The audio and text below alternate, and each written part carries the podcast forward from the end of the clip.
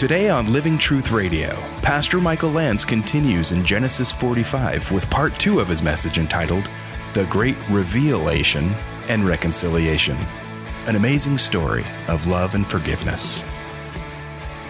Genesis forty-five, if we are going to learn how to forgive, if you and I are going to learn the forgiveness that is found in Jesus Christ, to extend it to other people, we're going to have to spend time with the one who's forgiven us. Amen? We're going to have to realize the mammoth mountain of sin that was forgiven in my life so that it becomes easier for me to forgive others. If you were in Joseph's sandals right now, there would probably be a number of nasty things that you could feel justified in saying. I'm not sure if we were in the same spot, we would say, oh, don't be mad at yourself. Wouldn't you want them to grovel in it just for a little while? No, I take that back. Go ahead and feel terrible. Right? But I think he already knew that they had come to a place of dealing with their sin. And so he says, don't, don't be grieved, don't be angry. Don't be angry with yourselves. God sent me before you to preserve life. When, when we feel guilt and we don't rest in the forgiveness of Christ, what ends up happening is we become consumed by guilt. You know, the I R S now has a guilt fund. They've had it for quite some time. There are people that write checks to the I R S, not because the I R S has caught them, but because the I R S knows that you have a conscience. Actually, they call it the conscience fund. And I heard a story about a guy who wrote a check to the I R S, and he said, I'm writing this check to you, Uh, and he wrote it for something, you know, five hundred dollars. And he said, if my conscience continues to bother me, I'll write a check for the balance. Well, now you've just exposed yourself, right? And you know, when we forgive other people, we also set them free. You know, sometimes we we have experiences in life where we know there's hurt way back there, and then it comes kind of full circle, and we realize, even though I've let that go, somebody else hasn't let it go. And you're like, wow. You may have dealt with God on that particular subject, and maybe you're good, and you're free. And look, I'll qualify this by saying, as much as it depends on us, we live at peace with all people. We try to reconcile with people, right? But sometimes it's a matter of timing. Do you know that there's some people, maybe you've dealt with God on these matters and it's been lifted off your shoulders, but it's still something that bothers them. Or they haven't let it go. So sometimes when we extend and receive forgiveness, it's not just about us. Amen? It can be about somebody else. And notice Joseph's going to say four times, he's going to talk about God's providential hand. And we've all heard the concept of God's providence, that God works things together for good. He said, God sent me before you to preserve life. Wait a minute. God sent you? I thought we sold you into slavery. Oh, you did. But ultimately, God was behind it. Can you see life that way? Can you see some of your worst times that way? That God actually was weaving together a tapestry. Now, God exploits even the evil intentions of people for His good. You know, we're told in Acts chapter four as they pray that the events that happened in the city of Jerusalem by Pontius Pilate and Herod were all part of the predetermined plan of God. That's how majestic God is in His ways. I don't understand it all. I'll say that right now. I don't understand it all. But God was the one that was behind it. God was working all things together. How many things does He work together for good? All things together for good to those who love Him. Not some things. He works all things. And that's hard when we face tragedies and difficulties and question marks in our soul. But Joseph's insight is found at the end of verse five. He says, God sent me before you to preserve life. In Luke nine fifty-six, when the sons of thunder said, let's destroy the village, Jesus says, no, the Son of Man did not come to ruin men's lives or destroy men's lives, but to save them. The Son of Man has come to seek and to save. The ministry of the church is to throw out the net of salvation and then uh, obviously to build up believers. Donald uh, Gray Barnhouse, who by the way lost his wife, at a, he had a little five or six year old daughter when his wife died, said, quote, to see God in all things, both good and evil, enables us to forgive more easily those who injure us." Close quote. Now Joseph goes on in verse six, he says, "For the famine has been in the land these two years." Now we know, we get an idea of the total time. "And there are still five years in which there will be neither plowing nor harvesting." So we're, we're uh, now, um, well, we had seven years of plenty, and then we're two years into the famine. And he says, "God sent me before you to preserve for you a remnant in the earth." Let's just do the math real quick. So we have this thirteen years, seven years of plenty, plus two years into the famine. So it's been twenty-two years since Joseph was sold into slavery. So he says, "God sent me before you to preserve life." God used a second time now. "To preserve for you a remnant in the earth and to keep you alive," notice, "by a great deliverance." Joseph had not allowed misfortune to sour him. He had actually drawn closer to God through it. Now, I don't know where you are tonight, but sometimes misfortune sours us. Some people walk away from God. Some people walk away from the church. Some people don't want to hear it anymore. They get soured. And Joseph had a lot of moments to get soured, but he pressed into God. And he saw that God was bringing a great deliverance. Now we all know, as the next book of the Bible unfolds, that this is how God gets the children of Israel to Egypt. It's a fairly small group, around seventy people, right, that make the pilgrimage from uh, Israel, Canaan, into the land of Goshen. But by the time they leave, four hundred years later, uh, they leave Egypt to go out and worship God at the mountain of God. They have become over a million people. They have multiplied in the land of Egypt. God has preserved the remnant, and they are the twelve tribes of Israel, and through them comes who? The Messiah. So God was working a huge plan out that would encompass the whole world.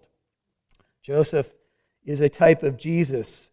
God sent me to save. God so loved the world that He gave His only Son. God sent His Son into the world to save, to preserve, to bring a great deliverance. "Now, therefore, it was not you who sent me here, but God." Do you notice that every time Joseph says this, he lifts the burden off their shoulders one more time?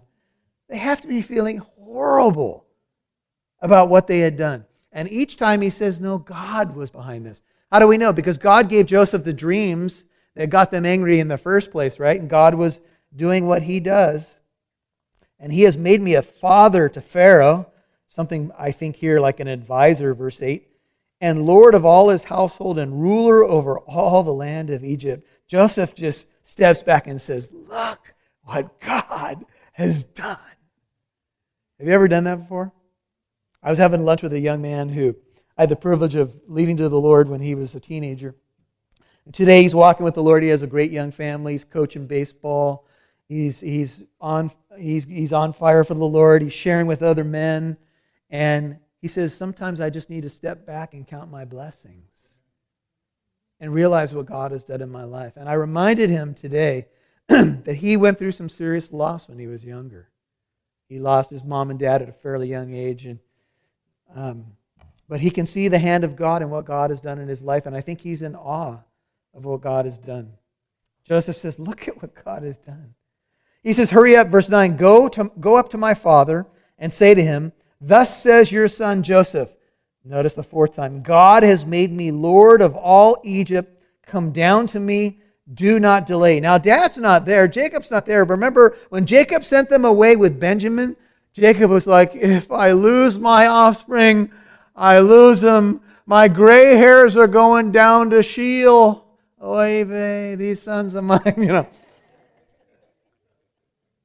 I mean, I think that the last thing that Jacob was thinking was that he was going to be reconciled to his long-lost son that he thought was dead. God is a God of miracles. This is a miraculous uh, story. Go and tell my father. Part of what we do, you know, once we get reconciled to Jesus Christ, and you can see Joseph is a type of Christ, the brothers are a type of the people who get saved, the church, if you will. And now he says, go tell my father. Once we get saved, we have the same invitation that we have received, come to me, we now give to others. And we, we often want to start with our families, right? Go tell dad, Look at what God has done, right? So we, we go tell people, come and see. Now, when we, when we first get saved, if we start with our family, this doesn't always go well. Ever been there before? All right, everybody, I'm a Christian now. Got a huge family Bible. Whack your brother over there. Listen up. Everybody's becoming Christians now, now that I've been walking with the Lord for forty-eight hours. Right? And you know how well that usually goes over with family, right? So we have to be careful. But it is come and see, John one thirty-nine. Come, where are you staying, Rabbi? Come and you will see. Nathanael said to Philip, can anything good come out of Corona? Actually, actually it's Nazareth. Can anything good come out of Nazareth? And Philip said to him, come and see. John four twenty-nine, the woman at the well said, come see a man who told me all things that I have done. This is not the Christ, is it? Come and see. Come and see. Have you ever said that to somebody? Come and see. Come and see where the Lord lay. He says, you shall live in the land of Goshen, verse ten. By the way, there's some debate about who the Pharaoh of the Exodus is, but there was one group that had Semitic background that took over leadership in Egypt for a while, and then they were finally uh, taken out. Um, and they set up their capital at a place called Tanis. You've probably heard about the city of Tanis in the Indiana Jones movies, in the Delta region. There are some scholars that believe the reason that Joseph uh, got to the second position so quickly was that there was a, the people leading Egypt at the time had Semitic origins. That's just a side note. But uh, they, they had their capital in Tanis in the Delta region, a little bit away from the Nile. You shall live in the land of Goshen, you shall be near me. You and your children and your children's children, your flocks and your herds and all that you have. So you come to the Lord, you start to share your faith with others, and one of the things that the Lord wants you to do is not only come near Him, but He wants you to get to know Him. Hey folks, this is Pastor Michael Lance, and this is Living Truth Radio, and we'll be back to the teaching in a moment. I want to tell you about a special offer that we have available at Living Truth Radio. It's a book that I've written called Suit Up, Putting on the Full Armor of God. It's all about spiritual warfare. It's all about how to overcome temptation, the world, the flesh, and the devil. And it's a special offer. Go to our website, living truth radio dot org. Click on the donate button, and for any donation, we will send you a copy of that book. Just let us know in the contact form that you'd like a copy of that book. And now, back to the teaching. Christianity is not just about a ticket to heaven, as cool as that is. I want my ticket, believe me. And I've got it through the finished work of Christ. But now we want to get to know Him better. That's what Ephesians one seventeen says. Paul says, I pray that the eyes of your heart may be opened so that you might know the riches of your inheritance, paraphrasing, and that you may get to know Him better. That's one of the goals of the Christian life now, is to get to know Him better. Where are you on that? You feel like you know Him better today than you did a year ago? I hope so. He says, I want everybody here. I want all the family. He says, there I will also provide for you. Look at verse eleven. You know, God provides. For there are still five years of famine to come, and we have to learn to let God be our provision, lest you and your household and all that you have be impoverished. Behold, your eyes see, the eyes of my brother Benjamin see, that it is my mouth which is speaking to you. He reaffirms everything. Now you must tell my father of all my splendor in Egypt, and that all that you have seen, and you must hurry and bring my father down here. Go and get Dad, and tell him about the glory that you have seen. And then he fell on his brother Benjamin's neck and wept. And Benjamin wept on his neck. Now, Benjamin wasn't part of the group that sold him into slavery, but everybody else was. So, remember, he's been given Benjamin extra pancakes, right? and and now you can understand this tearful reunion with the, you know, his, his brother from the same parents, same mom and dad. But how about these other scoundrels? What would you do? Would you, Benjamin? And then the others, would you just give him a fist? Like, All right, yeah. Yeah. But no, look what he does. He kissed, verse fifteen. Paul, you're going to love this verse. Paul, he kissed all his brothers. All of them. With a holy kiss. And, and he wept on them. And afterwards, this is the first time that we know that the brothers have said something. They've just been stunned in silence the whole time, trying to pick up their chin from off the floor. Now, the brothers talked with him. Boy, they had a lot of catching up to do, didn't they? So they talked. And they needed this word of reassurance. And Joseph just continued to chat with them. I don't know how long it took, but he took some time. Paul says, I want to know him. I want to know the power of his resurrection and even the fellowship of his sufferings, being conformed to his death. Philippians three ten. Jesus says, John ten twenty-seven, my sheep hear my voice, and I know them, and they, they follow me. Now, when the news was heard in Pharaoh's house that Joseph's brother, brother sixteen had come, it pleased Pharaoh and his servants. Then Pharaoh said to Joseph, say to your brothers, do this, load your beasts, go to the land of Canaan, take your father and your households, and come to me. And I will give you the best of the land of Egypt, and you shall eat the fat of the land. You know, the Bible tells us in Romans eight seventeen and eighteen, we are co-heirs with Christ. Everything that he has, since he's an heir, he's the heir, we are co-heirs with Christ. And we're told in Matthew twenty-five, You've, you've done well. Well done, good and faithful servant. You've been faithful with a few things. I will give you charge over many things. Enter into the joy of your master. Co-heirs with Christ. You ain't going to have a shack in heaven. Right? You're a co-heir with Christ. What does that mean? I don't know everything it means. But I tell you what, it sounds pretty cool. To be a co-heir with Christ. Sometimes we underestimate what awaits us, folks. We think, well, I got a nice house now, a couple thousand square feet. What's it going to be like in heaven? Oh, it'll be better. Believe me. I was teaching a class uh, of four through sixth graders. Shared this story before, but it's pretty humorous. And I was talking about how in the New Jerusalem and what God restores according to Revelation twenty-one and twenty-two, it's going to be like Eden restored. And I had this little boy in the class, and he said, my brothers and I were talking about this.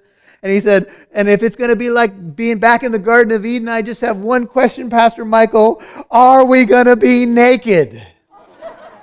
I really want to know if we're going to have clothes on. And I said, I think we're going to have clothes. that's, what, that's what I'm counting on. It talks about white robes and that kind of thing. I'm clinging to it. Anyway, then the sons of Israel did so, verse twenty-one, and Joseph gave them wagons according to the command of Pharaoh, gave them provisions for the journey. To each of them he gave changes of garments, probably festive, festive garments or festival garments, but to Benjamin he gave three hundred pieces of silver and five changes of garments. Uh, I think these are symbols of reconciliation, but also Joseph's heart towards especially Benjamin, but the family. And to his father he sent as follows. Ten donkeys, verse twenty-three, loaded with the best things of Egypt. This is almost reminiscent of when they leave Egypt after the Exodus. Ten female donkeys loaded with grain and bread and sustenance for his father on the journey. So he sent his brothers away, and they departed, and he said to them, gotta love this, don't fight on the journey.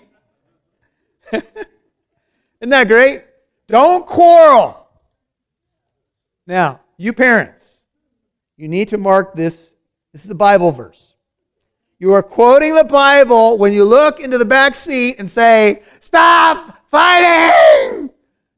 And you try to reach back and try to keep your eyes on the road. It's biblical. Come on, people. Don't you like verses like this? Just quote it. Just say, Genesis forty-five twenty-four. Don't quarrel on the journey. And then I would have something to threaten them with. Anyway. Now, what would they, why would Joseph say this? Why would they be fighting on the journey? Well, can you imagine? Once they leave Joseph's presence, you know, you have that high, you go to the retreat, mountaintop experience. Oh, this is great. I'm walking with the Lord twenty-four seven, three sixty-five. And then you get in freeway traffic and you're like, ah! You go home. feeling pretty spiritual? Nobody at the house has had the experience you just had. I'm like, yeah, right, Holy Joe. Welcome back to the valley.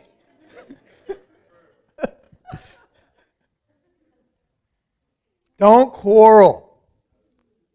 First Corinthians chapter three, Paul says, I'd like to speak to you as spiritual, but I can't. I got to speak to you as babies in Christ. You know why?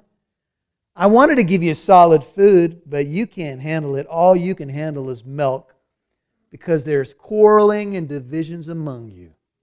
You fight and squabble and quarrel like you still belong to the world. Paraphrasing. Here, here's Paul. You're a bunch of babies.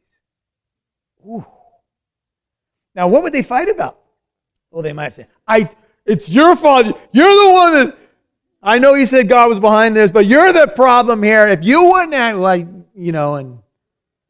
Look, after we become Christians, this is a problem. We're... What's the source of our quarrels and conflicts? James four two. It comes from here, from our flesh, right? We fight and quarrel. We walk in the flesh instead of in the Spirit. And even though they've had this encounter, call it this revelation of Joseph, reconciliation, we still got to battle this flesh of ours, don't we? We got to say, Lord, you get the upper hand. Let, let my flesh die. Let the Spirit reign. Then they went up from Egypt, twenty-five, and came to the land of Canaan to their father Jacob. And they told him, saying, Joseph, look at twenty-six, is still alive.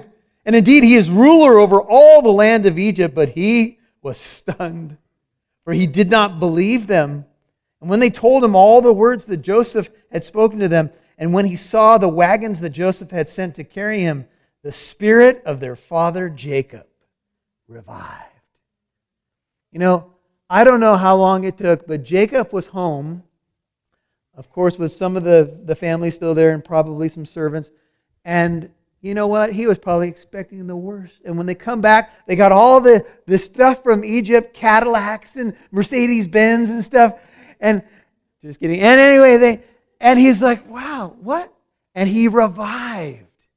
You know, revival is a word we use in the church. We, we pray for revival, right? And to be revived means to come back to life. Joseph, it was like he, he became young again. You know, life had... Weighted old, uh, sorry, Jacob, had weighted old Jacob down. Jacob lost Joseph, and he had grieved him for a long, long time. He was wondering now what was going to happen with Benjamin. What was it? Simeon was in, in prison, and he, he said things like this, everything is against me. And he lived under a dark cloud for a couple of decades. I don't know if that's you tonight. I don't know if you've stood on some corners or closed the back door and yelled words like that. Everything is against me. But once he heard that Joseph was alive and the position that he had, Jacob came back to life again. And you know, the Bible says that when Jacob was renamed Israel, I've suggested to you that the name Israel probably best translated means God prevailed. And God prevailed. And a great reunion day was coming, and God gave Jacob beauty for ashes. He gave him the garland instead of ashes, the oil of gladness instead of mourning, the mantle of praise instead of a spirit of fainting, so that they will be called oaks of righteousness, the planting of the Lord, that he may be glorified. And Israel said, notice the name, Israel said, God prevails. It is enough. My son Joseph is still alive. I will go and see him before I die. Beauty for ashes. My son, who I thought was dead all these years, is alive again.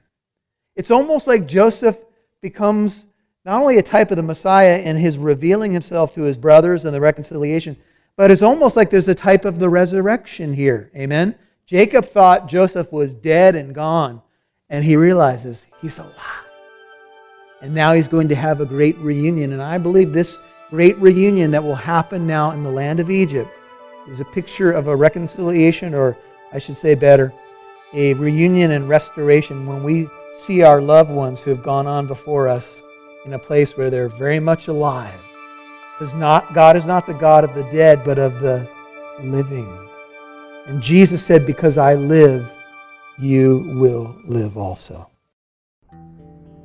Well, Pastor Michael, reconciliation and forgiveness on this one chapter of chapter forty-five, what can we take from this for ourselves? Well, Oscar, you know, when you see the heart of Joseph, I think you see the heart of Christ who forgives his brothers. You know, you think about all the, the pain and the grief that they had put him through, and yet he reflects on God's sovereignty, and he believes that God is the one that sent him there to preserve these brothers that had been such a thorn in his side, to preserve them and preserve really the line of Israel. So uh, I think you can see the heart of Christ and the heart of Joseph. Joseph's able to see the bigger picture. And when we get into, you know, little skirmishes and debates and big ones and family and companies and friends and churches, it can be hard to let go of it. It can be hard to forgive. But I think the, the key component in forgiveness is always the heart of Christ. It's always going to be able, we're always going to be able to forgive other people, not by just trying to drum it up ourselves, but by allowing the Spirit of God to do it through us.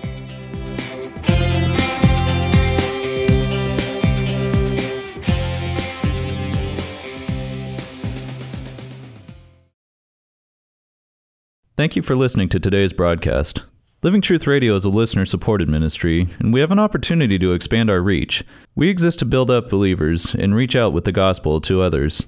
And we need you, our listening family, to partner with us in prayer and in giving in order to do that. You can give in a couple different ways. One way is to go online to living truth radio dot org, or you can send in your offering to Living Truth Christian Fellowship, one thousand nine Arsenal Way, Corona, California, nine two eight eight zero. Thank you for listening to today's program.